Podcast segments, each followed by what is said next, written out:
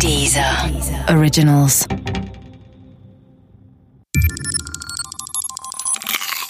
Wissensnacks. Dieser Originals. Echt Krimi. Wissenschaft als Verbrechensaufklärung.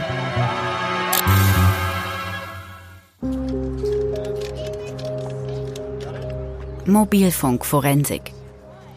In der digitalen Welt hinterlässt man mehr Spuren als eine Elefantenherde, die durch einen dichten Tannenwald trampelt. Vielen Usern ist das aber völlig unklar.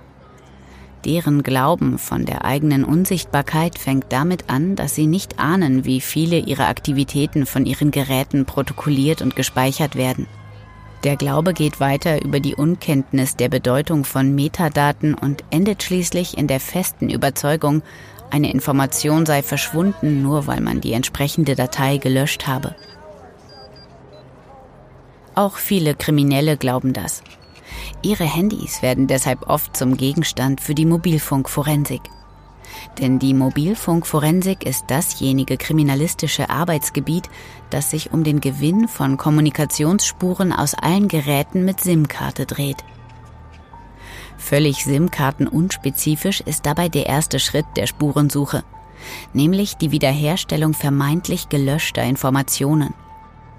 Man muss dazu wissen, das Löschen von Daten auf einem Rechner oder Smartphone ist kein umgekehrtes Speichern, auch wenn das sprachlich so klingt. Speichern bedeutet nämlich, einen Speicherinhalt an eine bestimmte Stelle zu schreiben. Löschen bedeutet aber nicht, den Speicherinhalt an dieser Stelle zu entfernen, wie mit einem elektronischen Radiergummi. Löschen bedeutet nur, den Speicherinhalt für andere Speicherungen freizugeben. Die alten Speicherinhalte bleiben also so lange erhalten, bis sie von anderen Inhalten überschrieben werden. Und das kann lange dauern. In einem weiteren Schritt kümmert man sich in der Mobilfunkforensik um Metadaten, zum Beispiel um die von Fotos. Dazu gehören das Datum der Aufnahme und oft genug auch noch GPS-Daten. Mit Raumdaten und Zeitdaten zusammen lässt sich dann ein Bewegungsprofil erstellen für einen gewissen Zeitraum. Und das am Ende auch mit Fotos, die vom ursprünglichen User für gelöscht gehalten worden waren. Ergänzt werden kann das Ganze um die Auswertung der Anruflisten, die natürlich auch dann noch auffindbar ist, wenn sie auf der Benutzeroberfläche als verschollen oder nicht vorhanden erscheint. Außerdem lassen sich Anfragen an Google Maps nachvollziehen, weil auch die mitprotokolliert werden.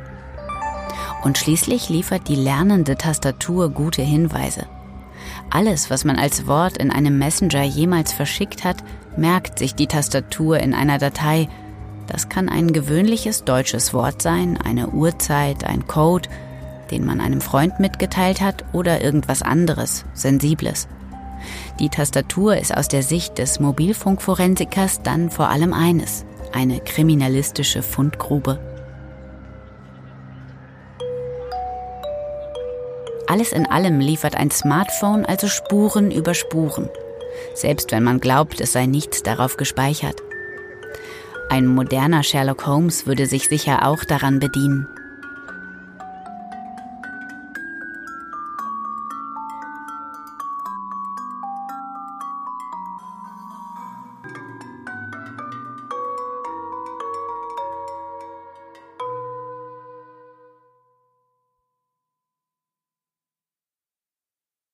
Der Podcast gefällt dir? Höre weitere dieser Originals, Podcasts, Musik und Hörbücher kostenlos auf www.dieser.com.